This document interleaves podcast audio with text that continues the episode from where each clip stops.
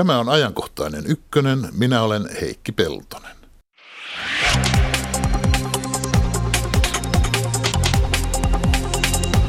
Juuri nyt näyttäisi Israelin ja palestinalaisen Hamas-järjestön välinen tulitauko pitävän.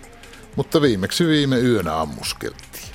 Miksi kaikesta maailman pahasta juuri Gaasan tapahtumat meitä niin kovasti koskettavat? Voiko keskinäisen sotimisen toinen osapuoli olla ehdottomasti syyllinen ja toinen viaton uhri, kuten monien kiihkeissä kannanotoissa tunnutaan ajateltavan? Tästä hetken kuluttua. Puolen tunnin päästä menemme maailmankaikkeuden ensimmäiseen sekuntiin. Sieltä melkein 14 miljardin vuoden takaa meillä ei ole suoraa yhteyttä, mutta kosmologi Kari Enkrist kertoo, mitä aivan alussa tapahtui. Ja kommentteja sopii lähettää lähetysikkunaamme.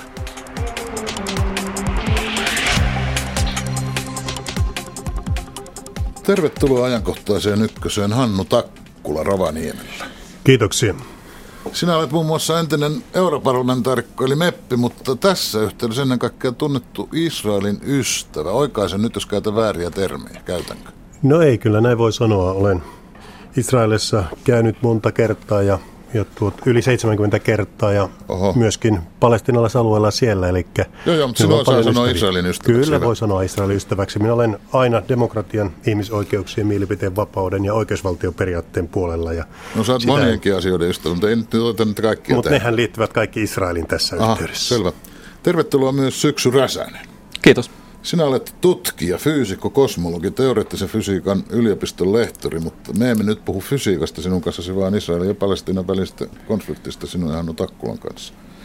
Ja sinä vastustat Israelin miehitystä Gaasassa, eikö niin? Olet aktiivinen toimija ICAHD-nimisen järjestön Suomen haarassa. Kerro sinä itse, mitä lyhenteen takaa löytyy. Joo, äh, siis tämä Israeli Committee Against House Demolitions, eli ICAD, ää, joka on tämmöinen Israelissa vuonna 1997 perustettu järjestö, joka vastustaa tätä Israelin miehitystä, vastustaa tätä Israelin apartheid-järjestelmää ja kannattaa tämmöistä demokraattista ratkaisua, jossa kaikilla tällä Israelin Palestiina alueella olevilla olisi yhtäläiset oikeudet, mitkä tällä hetkellä ei toteudu.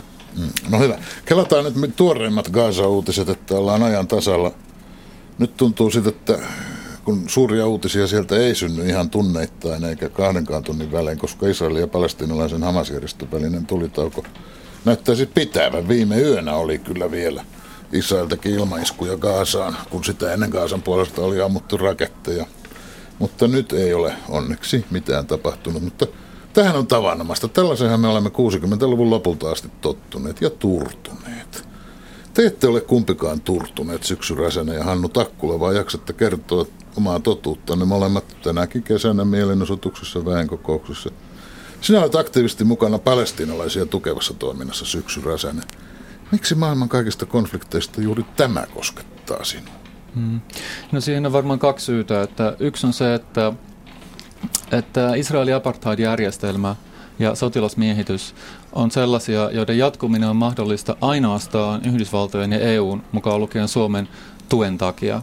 Että se, et se ei ole, että maailmassa tapahtuu paljon hirveitä asioita, mutta on semmoinen, johon me ollaan henkilökohtaisesti, johon me ollaan osallisina esimerkiksi siten, että Suomi tukee Israelin aseteollisuutta harjoittamalla asekauppaa Israelin kanssa. Ja sitten toinen asia on se, että että tässä on ollut pitkään kansalaisaktivismia, tässä on pitkä historia. Ja sen takia nyt on, tota, on tämmöisiä paljon järjestöjä, joissa voi toimia mielekkäästi. Ja myös on se, että tämä kansalaisaktivismi ja kansalaistoiminta myös niin kuin tuottaa tulosta, että asiat liikkuu eteenpäin. Osittain just sen takia, että EUlla on tässä suuri rooli, että täällä pystyy tekemään mielekkäästi asioita. No Hannu Takkula, samat sanat sinulle kuin syksy Räsäsellekin, jos vielä muistat. Paitsi, niin. että sinä pyörit toisenlaisessa tilaisuuksessa, toisenlaisen kannattajakunnan keskuudessa. Miksi maailman kaikista konflikteista juuri tämä koskettaa sinua?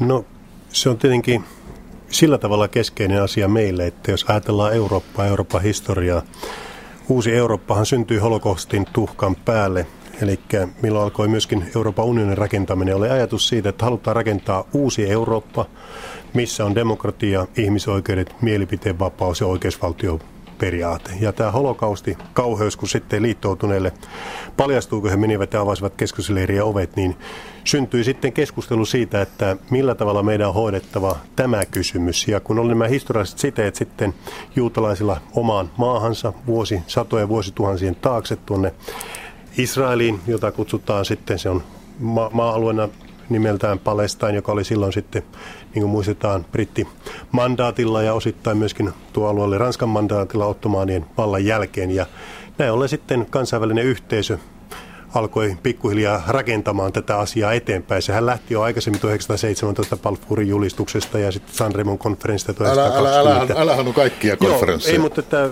tässä on kysymys, että silloin rakennettiin juutalaisvaltioista lopulta YK on, YKonkin toimesta.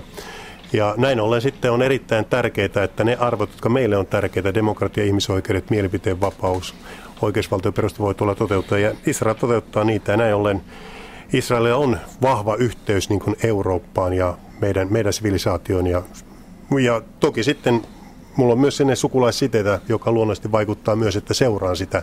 Minun sisareni asuu siellä. Selvä.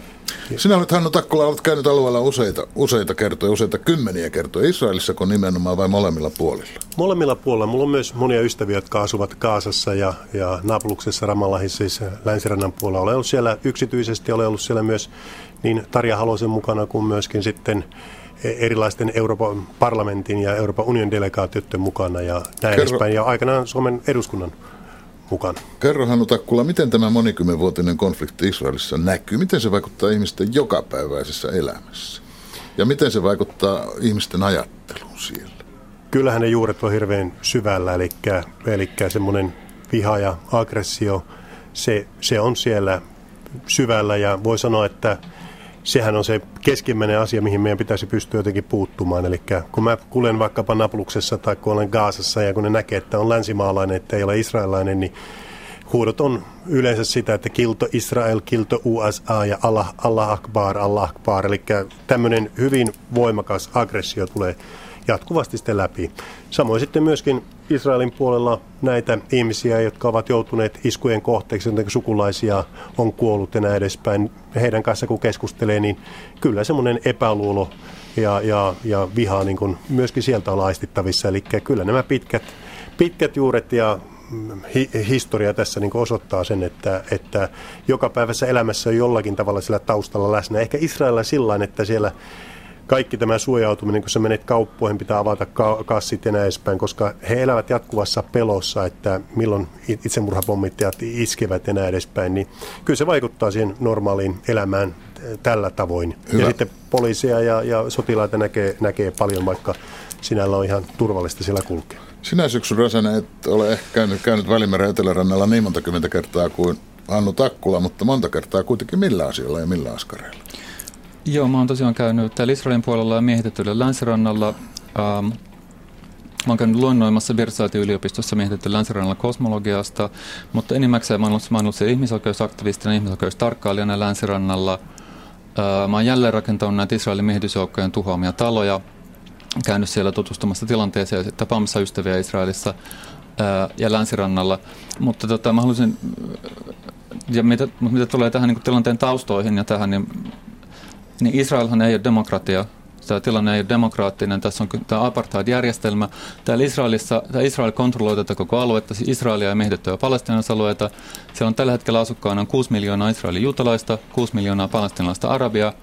Ja nämä kaikki Israelin juutalaiset saa äänestää sitä hallitusta, joka tätä aluetta kontrolloi Israelin hallitusta. Ainoastaan puolella toista miljoonalla palestinalaisella on kansalaisuus, ja nekin on toisen luokan kansalaisia, niille täysiä oikeuksia niin 4,5 miljoonaa palestinalaisilla ei ole minkään tunnustetumman kansalaisuutta ja näillä Israelin sotilashallinnon alaisina. Mitä tulee ihmisoikeuksiin, niin Israel on maa, joka kaikista maailman maista rikkoo eniten suurinta määrää turvallisuusneuvoston päätöslauselmia, joka ihmisoikeusjärjestöt toistuvasti tuomia, kroon, tuomitsee kroonisista ihmisoikeusrikkomuksista, joka nyt tässä nykyisessä Gaza-hyökkäyksessä YK on ihmisoikeusjohtaja Navi Pillaan mukaan toteuttaa samanlaista sotilastrategiaa kuin vuoden 2008-2009 hyökkäyksessä, eli siis tietoisesti hyökkää sivi- siviilien ja siviiliinfrastruktuurin kimppuun, aiheuttaakseen kärsimystä tälle siviiliväestölle. Mitä tulee tähän ilmapiiriin tota, länsirannalla ja Israelissa – Mä haluan sanoa, että tota, tämä pelko Israelissa on tietysti ihan todellinen ja kyllä se näkee, että kun tämmöinen tulee, niin jotkut israelaiset ystävät näkee, että niillä on Facebookissa sellaisia kuvia, että nyt ollaan pommisuojassa. Mutta tota, on irvokasta puhua tästä pelosta tai että tämä pelko olisi jotenkin syynä tähän, israelilaisten, asente, asenteeseen sinänsä, koska tämä lähtökohta tällä sionistisella liikkeellä, joka lähti 1800-luvun lopulta 1900-luvun oli jo se, että juutalaiset ollakseen turvassa tarvitsevat oman valtion, missä olisi ainoastaan juutalaisia. Ja tämä lähtökohta on ollut tämmöinen, että näin ollen juutalaisten täytyy hallita ja niiden täytyy ja niillä täytyy olla tämä ylivalta ja etuoikeudet muiden ihmisoikeuksien kustannuksella. Ja tähän liittyy aina toisen osapuolen systemaattinen dehumanisaatio. Ihan niin kuin Etelä-Afrikan apartheidissa. Eikä, eikä mä, tässä... mä kuulen Hannu, että Joo, mä ajattelen niin sillä että nyt voidaan tietenkin jatkaa tämmöistä luentoa, mutta että Te ensinnäkin, ensinnäkin tämmöinen apartheid, apartheidista puhuminen, niin tämä pitäisi niin jättää tässä kokonaan. Mä uskon, että syksy, niin kuin minäkin olen vierailu monta kertaa Etelä-Afrikassa myöskin ja tavannut Etelä-Afrikan johtajia ja myöskin mulla on erittäin hyvä ystävä, joka on tälläkin hetkellä parlamentin jäsen Musta, etelä-afrikkalainen, hän nime, nimensä on Kenneth Meshua, ja äh, kun mä hänelle otin esille, esille tämän tyyppisen keskustelun, mitä meidän ulkoministeri on jossakin yhteydessä käyttänyt, puhunut Israelin kohdalla apartheidista. Hän sanoi, että tämä osoittaa täydellä, täydellistä apartheidin tuntemattomuutta. Ja hän alkoi ottaa mulle esimerkiksi, että äh, Ahmed Nibi, Nibi ja monia muita tämmöisiä, esimerkiksi palestinalaisia, Arafatin entinen avustaja, joka on tällä hetkellä Israelin parlamentin Knessetin jäsen ja näin edespäin. Ja, ja et, ei ole kysymys, ei niitä voi niinku verrata millään muotoa. Tämä Hannu, on niinku Hannu, erittäin, erittäin Hannu, huono... anteeksi, tiesitkö, että Etelä-Afrikan vapautusjärjestö ANC, nykyisin siis Etelä-Afrikan suurimman puolueen virallinen linja on tämä Israelin vastaiset boikotit sen takia, että niiden mielestä Etelä-Afrikassa Etelä-Afrikan apartheid-järjestelmä oli hyvin samanlainen kuin se, mikä toteutui Israelissa. Tämä on Etelä-Afrikan, viral, tämä Etelä-Afrikan, Etelä, Etelä-Afrikan hallitus on, on, varoittanut kansalaisiaan matkustamasta Israeliin sen takia, että kysymyksessä apartheid-järjestelmä. Etelä-Afrikan tota, edellinen Israelin suurlähettiläs tota, sanoi, että se näkee Israelissa toteutuvan sen, mikä oli Etelä-Afrikassa. Kaikissa näissä kansallisaktivismissa Etelä-Afrikan kansalaiset on ollut kaikkein voimakkaimmin tätä Israelin apartheid-järjestelmää vastaan. Sen takia ne tietää, että se on samanlainen. Muun muassa Desmond Tutu on maininnut usein.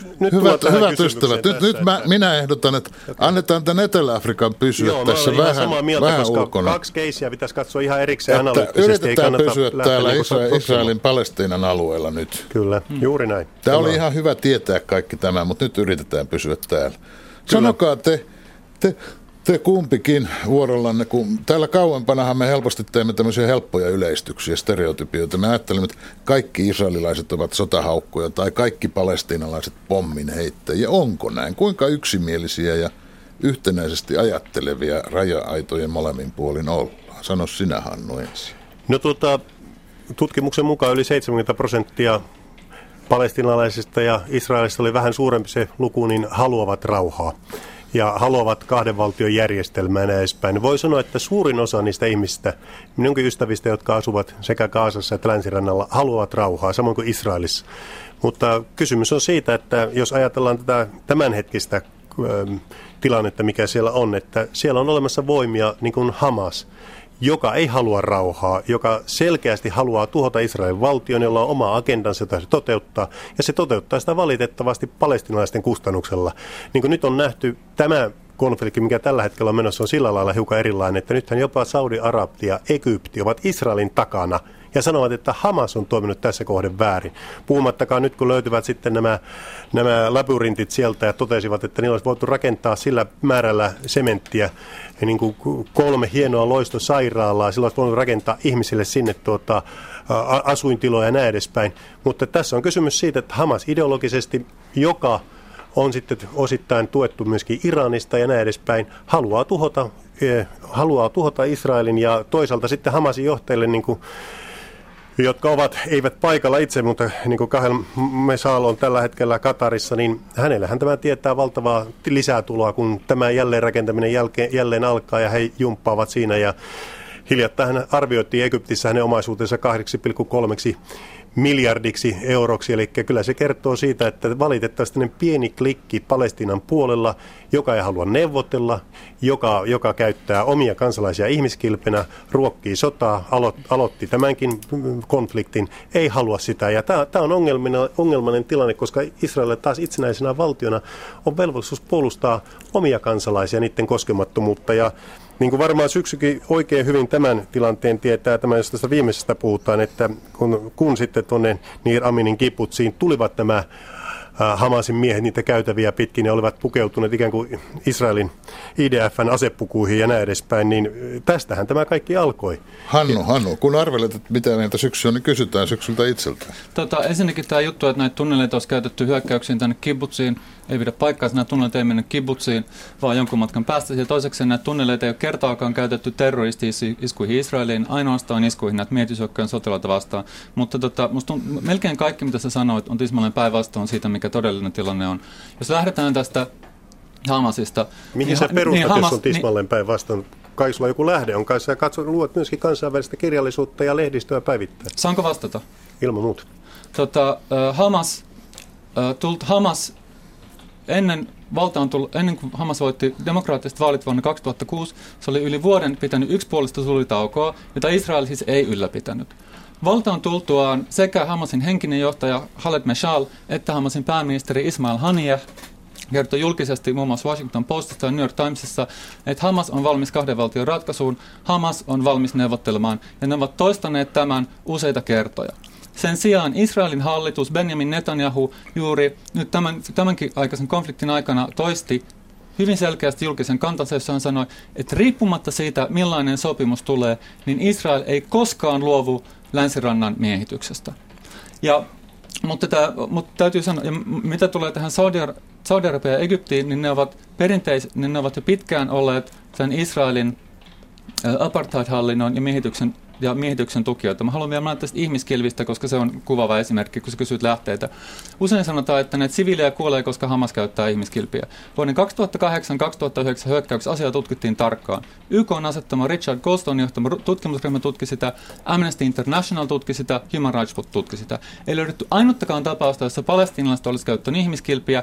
Sen sijaan Israelin armeija käytti palestinalaisia ihmiskilpinä, niin kuin se on tehnyt myös tässä nykyisessä konfliktissa. Mutta mun täytyy sanoa, mitä tulee tähän rauhantahtoon, niin on totta, että jos mielipidemittauksissa kysytään, että haluatteko kahden valtion ratkaisua, niin sekä Israelissa että Palestiinassa suuri osa sanoo näin. Mutta jos Israelissa tarkennetaan, mutta mitä tämä kahden valtion ratkaisu tarkoittaa? Että pari vuotta sitten Ariel College, tämmöinen siirtokunnassa yliopisto, teki mielipidemittauksen, jossa niin kysytään Israelin juutalaisilta niitä, jotka ei asu siirtokunnissa. Että kuinka moni niistä olisi valmis kahden valtion ratkaisuun siten, kun se kansainvälisen oikeuden mukaan ymmärretään. Eli Israel lopettaa Gaasan ja länsirannan miehityksen kokonaan, vetäytyy kaikista siirtokunnista ja Itä-Jerusal- myöntää sen, että Itä-Jerusalemista tulee palestinvaltion pääkaupunki. Ja tuki tälle on alle 10 prosenttia. Meidän vieraana on ollut tämmöinen Israelin juutalainen aktivisti Inna Mikaeli, totesi tämän asian näin, että kun israelilaiset, kun israelilaiset sanoo, että ne haluaa rauhaa, niin tämä on yleensä niin tämä on vilpitöntä. Mutta niiden ymmärrys rauhasta on se, että Israel jatkaa palestiinalaisten elämän kontrolloimista, mutta palestiinalaiset ei tee vastarintaa. Ja todellinen rauha perustuu tasa-arvoon. Siihen, että Israelin juutalaisilla ja palestiinalaisilla arabeilla olisi yhtäläiset oikeudet, yhtäläiset ihmisoikeudet ja yhtäläiset poliittiset oikeudet. Ja tämä, jos puhutaan siitä, mitkä on Israelissa mielipiteet, on Israelissa valtava tabu. Tämmöinen ajatus, että kaikilla olisi demokraattiset oikeudet, on Israelissa äärimmäinen mielipide, jonka takia, jos sulla on tällainen mielipide, jossa, jossa esität tällaista julkisesti, niin, niin, niin ihmisten kimppuun syljetään, ihmisten kimppuun hyökätään kaduilla. Mun, yksi mun ystävä joutuu kulkemaan henkivärtiöiden kanssa Israelissa, siis Israelin nyt, juutalainen. Nyt täytyy muistaa se, että tämä perusajatus, että kaikilla on yhtäläiset oikeudet, niin tämähän on jo Ben Kurjonin, joka oli ensimmäinen pääministeri, ilmoitti, että tästä lähte, lähdetään, kun Israelin valtio syntyi. Ja mitä tulee Hamasin voittamiin vaaleihin 2006, olin noissa vaaleissa vaalitarkkailijana Euroopan unionin, unionin toimesta ja, ja muistan nuo vaalit ja me muistetaan myöskin mitä tapahtui sen jälkeen.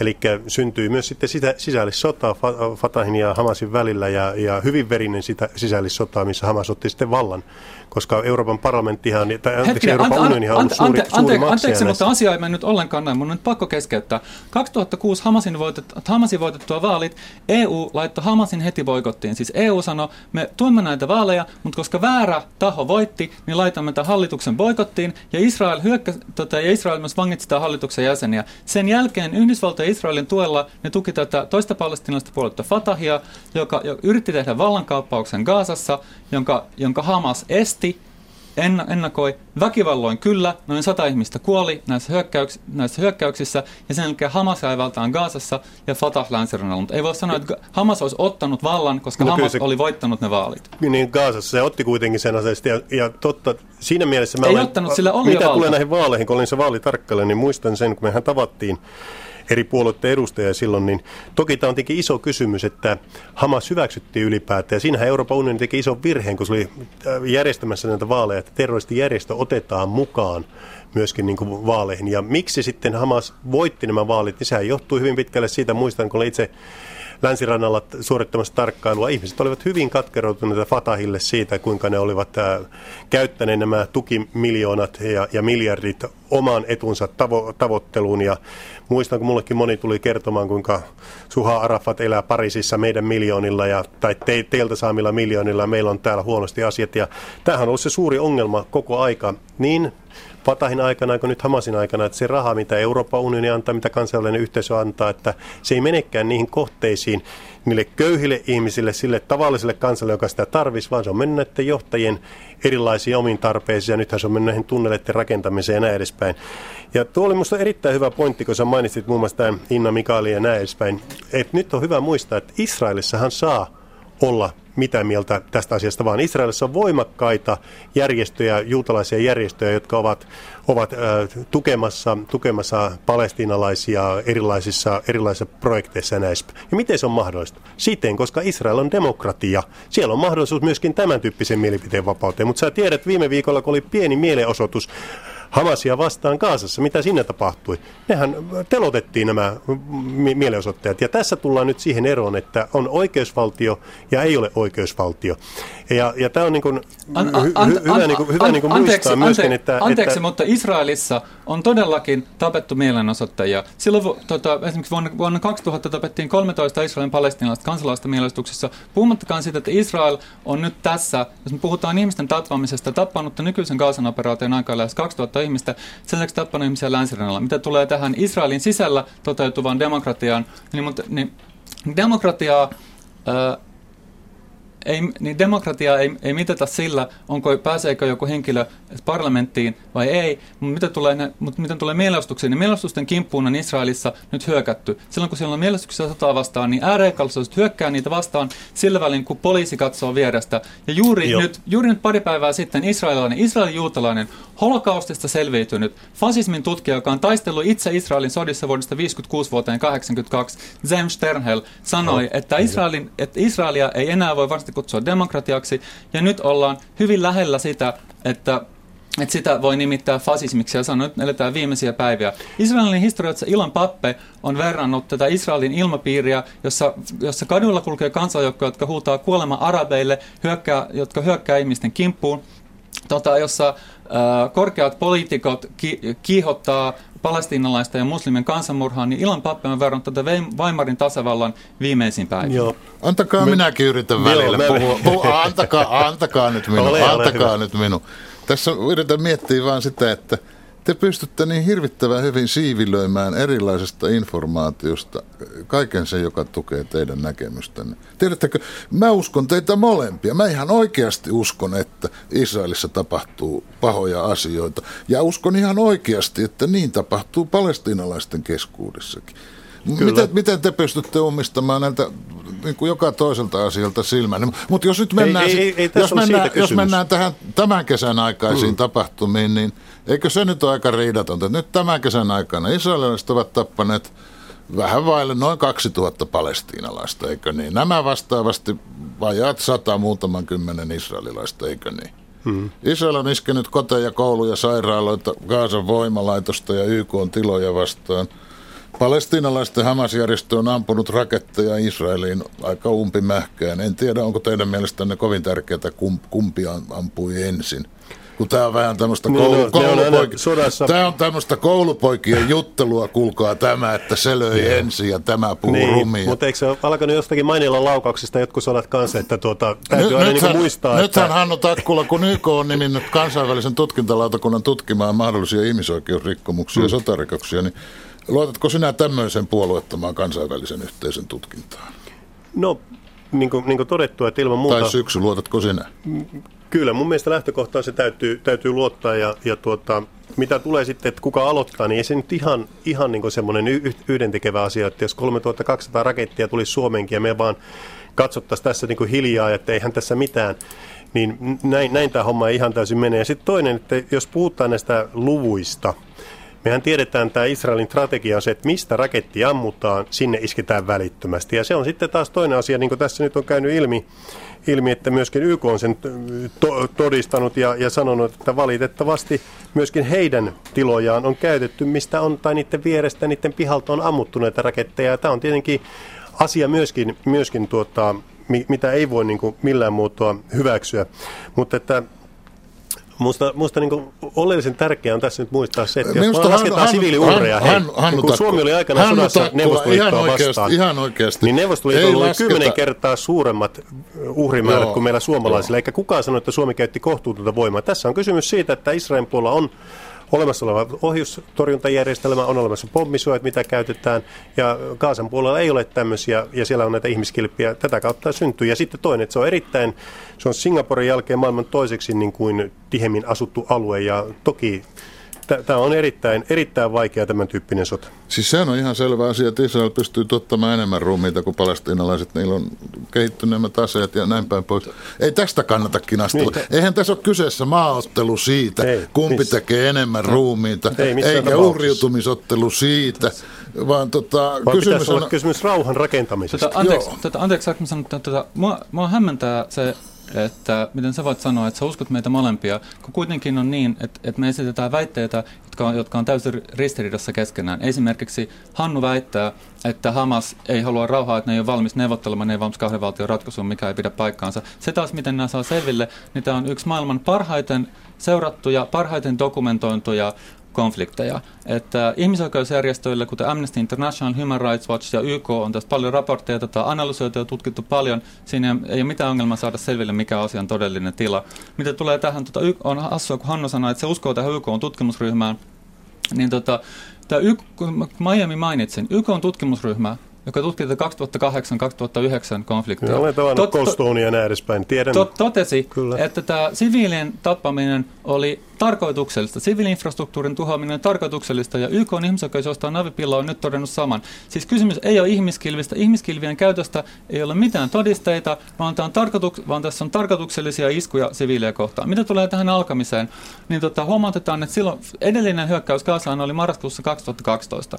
Ja se, se silloin saatiin aikaan tulitauko, jossa sovittiin, että kaikki hyökkäykset Gaasasta loppuu, kaikki hyökkäykset Gaasaan loppuu, ja Kaasan kulkupisteitä avataan. Mitä tapahtuu? Kaasan kulkupisteitä ei avattu, ja ensimmäisen, sadan, ensimmäisen kolmen kuukauden aikana Israel hyökkäsi Gaasaan yli sata kertaa. Siis näitä Gaasan, Gaasan edustalla kalastavia kalastusveneitä vastaan, maanviljeli, ampuu maanviljelijöitä, jotka Tota, jotka yrittää viljellä maata Gaasassa, välillä tekee hyökkäyksiä Gaasaan ennen kuin Gaasasta ammuttiin ainuttakaan rakettia. Mitä tulee tähän umpimähkäisyyteen, mun täytyy sanoa, että on, pitää paikkansa, että kun nämä palestinalaiset ryhmät, kun ne ampuu tämmöisiä raketteja, jotka on umpimähkäisiä, niin se on tuomittavaa ja kansainvälisen oikeuden vastasta sen takia, että ei voida erotella osuuksen siviileihin vai sotilaisiin. Mm. Mutta sama pätee siihen, myös niihin iskuihin, jotka ei ole suunnattu siviilejä vastaan, mitä Israel tekee Gazassa. Nimittäin, jos alue, kuuntele, mä, sanon, mä, mä sanon tämän virkkeen loppuun. Kun alue on niin tiuh, tiuhan asuttu kuin Gaza, niin silloin, ne, niin silloin myös umpimähkäiset iskut sinne on kiellettyjä. Ja se, mikä on umpimähkäistä sinne, on luonnollisesti paljon kovempi standardi ihan sen takia, että, että, että siellä on siviilejä enemmän ja se populaatiotiheys on isompi. Mutta sä tulet tässä nyt sen peruskysymyksiin. Miksi Hamas sitten jatkaa näiden ampumisia? Miksi Hamas ampuu koko sen, aika ja kiihottaa ta- tähän sotaan? Sen, ta- ja toinen sen takia, lukuihin sen, sen verran, takia, että... että Gaza on yhä saarettuna. He. EU on vaatinut, tämä Hamasin keskeinen, keskeinen vaatimus, jonka on toistanut monta kertaa nyt näissä tulitaukoneuvotteluissa, on se, että Gaasan saarto pitää loppua. Kyllä. Tästä sovittiin jo marraskuun 2012 tulitaukosopimuksessa. Kyllä. Ja miksi EU, EU, EU, kuuntele, EU on vaatinut Gaasan saaron välitöntä lopettamista. Jos kysyt, minkä takia Hamas jatkaa tätä, niin tämän takia. Sä aiemmin sanoit, että, että Hamas on tämmöinen pieni klikki ja se ei vastaa palestinaisten mielipidettä. Itse asiassa kuitenkin gaasalaisten kansalaisyhteiskunnalla on voimakas tuki tälle. Sen takia, että esimerkiksi yhdessä tota, gaasalaisten äh, intellektuellien ja tota, aktivistien kirjeessä ne tota, to, totesivat, että täytyy jatkaa vastarintaa kunnes tämä saarto Joo, loppuu. Sen niin takia, että se Gazassa eläminen astu, on elävää kuolemaa. Jos he eivät astu rauhan neuvotteluihin, jos he eivät lähde neuvottelemaan Hamas rauhasta, on koko ajan niin sanonut, että se on valmis neuvottelemaan. Hamas, Hamas, rajoja, se on Hamas on jatkuvasti ollut valmis neuvottelemaan. Israelin, hal, Israelin hallitus on kieltäytynyt neuvottelemasta. Mä kuuntelin hyvin pitkään sun, voi sanoa, että osittain kiista-alaista tietoa, mutta että mä nyt vastaan sen verran, että sä tiedät, miksi Rafattia ajava Egypti. Egyptiä vaan sen vuoksi, koska muslimiveljeskunta ja Hamas ovat veljeksiä keskenään. He ovat juuri panneet muslimiveljeskunnan sillä vankilaa ja ulos niin kuin vallasta ja näin edespäin. Ja he eivät halua minkäänlaista yhteyttä sitten Hamasin suuntaan. He eivät siksi avaa Rafattia.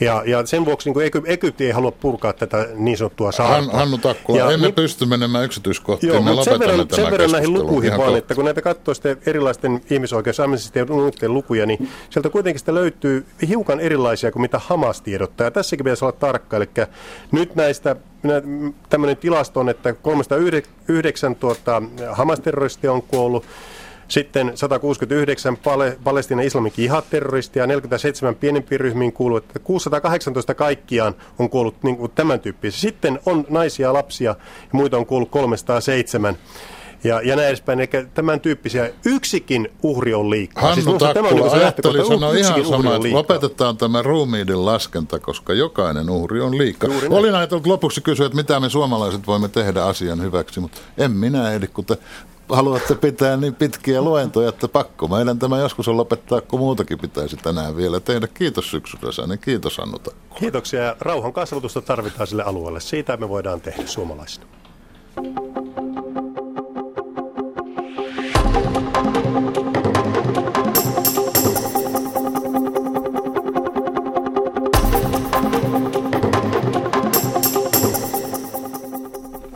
Iida Ylinen, terve. Terve Heikki.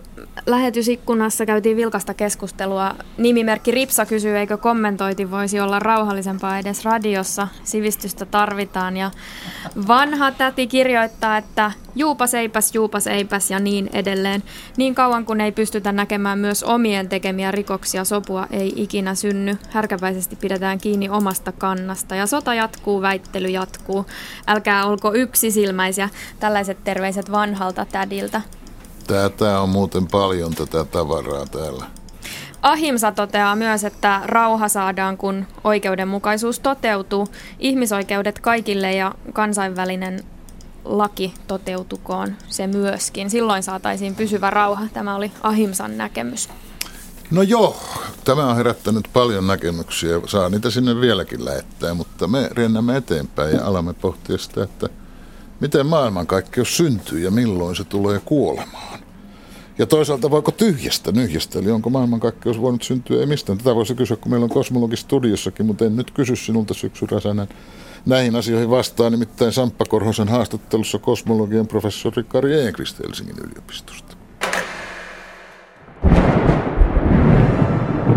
Nykykäsityksemme mukaan maailman kaikkeus hyvin, hyvin varhaisena aikana laajeni silmänräpäyksen ajan hyvin voimakkaasti valoa nopeammin, ikään kuin semmoisesta pienestä protoniakin paljon paljon pienemmästä siemenestä. Siitä kasvoi sellainen sanotaan nyt vaikka metrinen pallo. Ja tätä, tätä periodia kutsutaan nimellä kosminen inflaatio. Ja kun kosminen inflaatio loppui, maailmankaikkeus, se meidän näkyvä maailmankaikkeutemme, se metrinen pallo, se täyttyi tulikuumasta säteilystä. Ja tämä tulikuuma säteily sitten edelleen pisti tämän metrisen pallon laajenemaan, mutta nyt paljon hitaammin. Ja tämä, tämän metrisen pallon laajeneminen on sitten se, jota me kutsumme kuumaksi alkuräjähdykseksi. Eli siis ensimmäisen sekunnin aikana tapahtui ensin inflaatio ja sen jälkeen kuuma alkuräjähdys. Kosmologian professori Kari Enqvist, pitääkö se paikkaansa, että teidän kosmologien mielestä oikeastaan kaikki mielenkiintoinen, mitä maailmankaikkeudessa on tapahtunut, niin se tapahtui juuri sen ensimmäisen sekunnin aikana. Loppu on sitten ollut aika hiljaista ja tylsää. Kyllä vaan. Inflaation aikana luotiin tavallaan semmoiset kvanttifysikaalisen ilmiön ansiosta sellaiset häiriöt avaruuteen, joihin sitten niin muodostui kaikki se rakenne, mitä me nyt nähdään, galaksit, galaksijoukot, toisaalta sitten tämän kuuman alkuräjähdysvaiheen aikana maailma koostui tämmöisestä kuumasta hiukkaspuurosta, alkeishiukkasista, jotka jatkuvasti törmäili toisiinsa.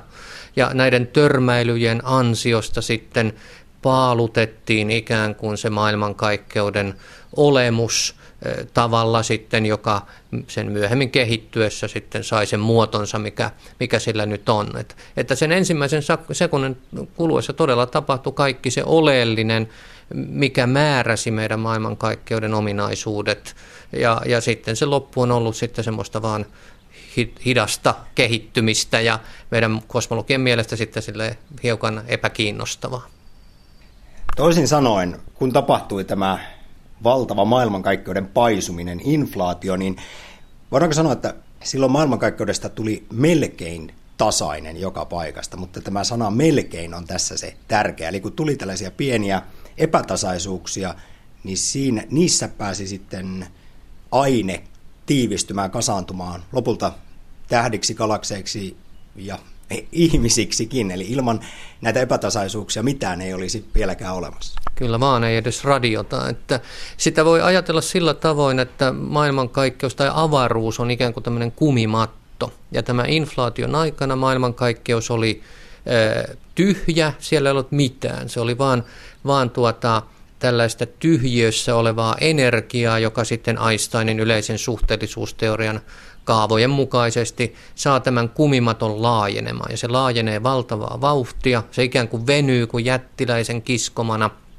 Venyy ja venyy eksponentiaalisen nopeasti. Mutta samalla sitten kvanttifysiikan ansiosta se matto ikään kuin värähtelee ja sinne, sinne kumimattoon syntyy tämmöisiä, voisi ajatella niin painautumia, pieniä painautumia, pieniä kukkuloita, ja, ja sitten niitä venytetään edelleen koko ajan eksponentiaalisesti, että ne pikkuruiset painautumat, kvanttitason painautumat, kvanttitason kukkulat, ne, ne kasvavat sitten ikään kuin makroskooppisiksi. Ja jos ajatellaan nyt vaikkapa aurinkoa, niin tässä yleisen suhteellisuusteorian katsannossa aurinko painaa tätä avaruuden kumimattoa kuopalle. Ja, ja se aiheuttaa sitten sen, että maapallon rata on se, mikä se on.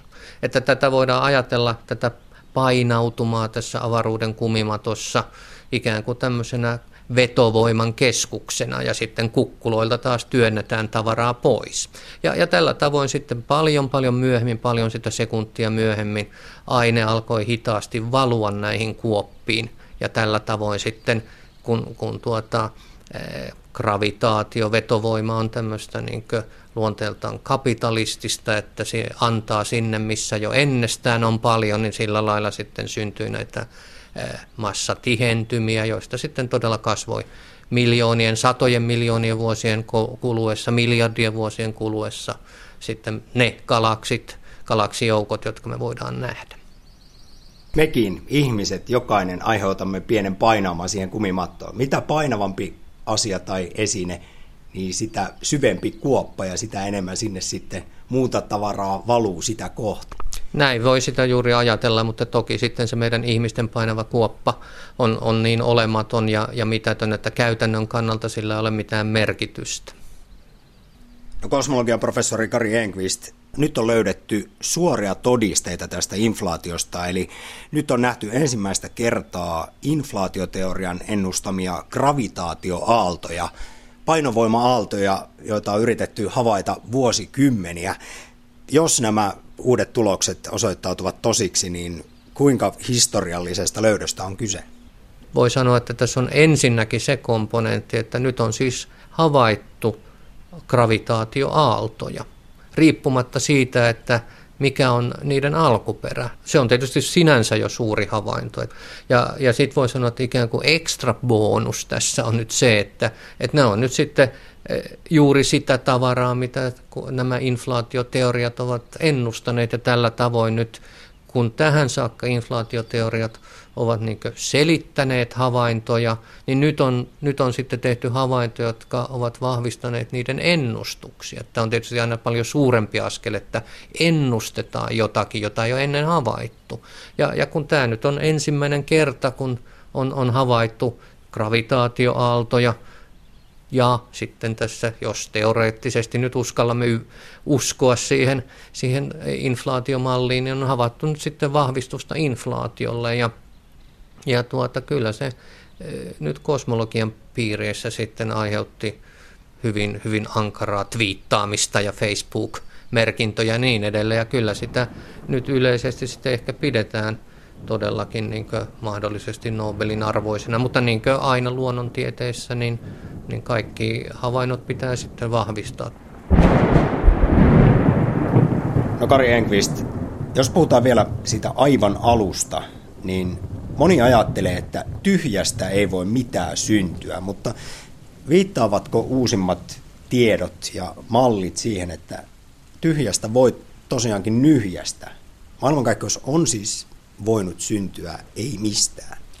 Kyllä se tämmöisessä kvanttifysikaalisessa katsannossa on täysin mahdollista, että kvanttifysiikka sallii sen, että tyhjästä syntyy jotakin, joka elää jonkun rajallisen ajan.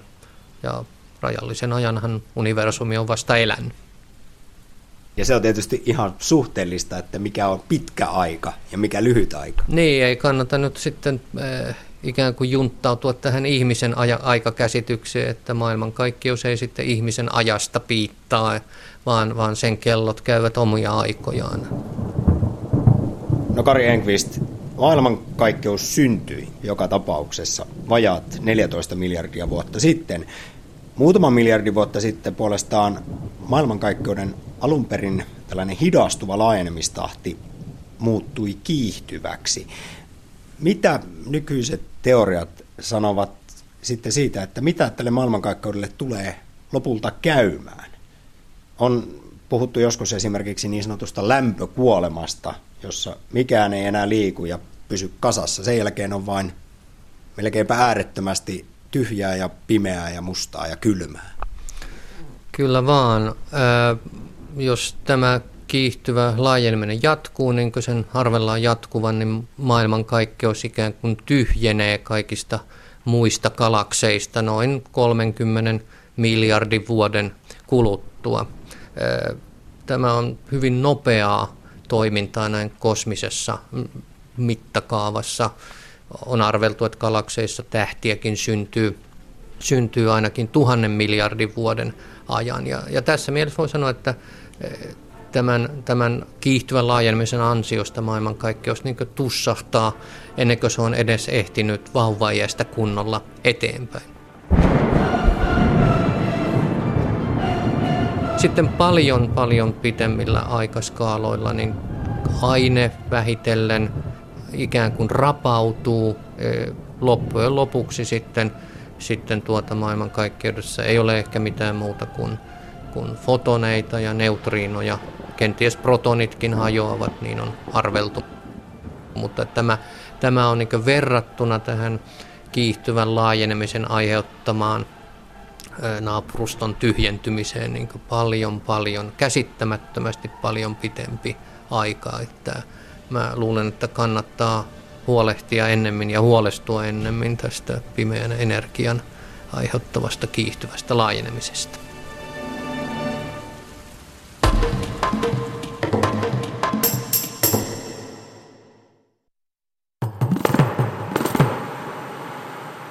Pääministeri Alexander Stubin mukaan Suomi jatkaa kahdenvälistä yhteydenpitoa Venäjän kanssa pakotekiistasta huolimatta. Meillä on hyvät suhteet Venäjän kanssa ja tämä ei ole mitään vanhanaikaista 70-lukulaista liturgiaa, vaan meillä on mutkattomat hyvät suhteet Venäjän kanssa, niin ne tulee olemaan jatkossakin. Onko hyvistä suhteista mitään hyötyä, kun Venäjä tuntuu tekevän mitä tahtoo? Totta kai on hyötyä. Se on ilman muuta selvää, että on hyötyä. Mutta täytyy myös muistaa, että Venäjän mm, osa ulkopoliittista doktriinia on hajottaa Euroopan unionia. Eli tavalla tai toisella saada EU-maat pelaavaan toisiaan vastaan. Että tässä on kahden tason tason peliä menossa jatkuvasti, mutta meillä on hyvät mutkattomat suhteet Venäjän kanssa ja totta kai me käytämme niitä aika häikäilemättömästikin hyväksemme. Meillä on hyvät suhteet. Meillä on mutkattomat hyvät suhteet. Meillä on hyvät suhteet. Meillä on hyvät suhteet. Meillä on, meillä on, meillä on, meillä on, meillä on hyvät mutkattomat suhteet. Hyvät suhteet. Mut, mut, mut, mut, mutkattomat Venäjän kanssa. Ja totta kai me käytämme niitä aika häikäilemättömästi, aika häikäilemättömästikin hyväksemme. Ja tämä ei ole mitään vanhanaikaista 70-lukulaista liturgiaa. Tässä lähetyksessä keskustelimme Gaasan tilanteesta Syksy Räsäsen ja Hannu Takkulan kanssa. Maailmankaikkeuden synnystä oli kertomassa kosmologian professori Kari Enqvist. Lähetyksen rakensivat kanssani Samppa Korhonen, Mikko Loheno ja Teri Tammi ja Iida Ylinen. Minä olen Heikki Peltonen.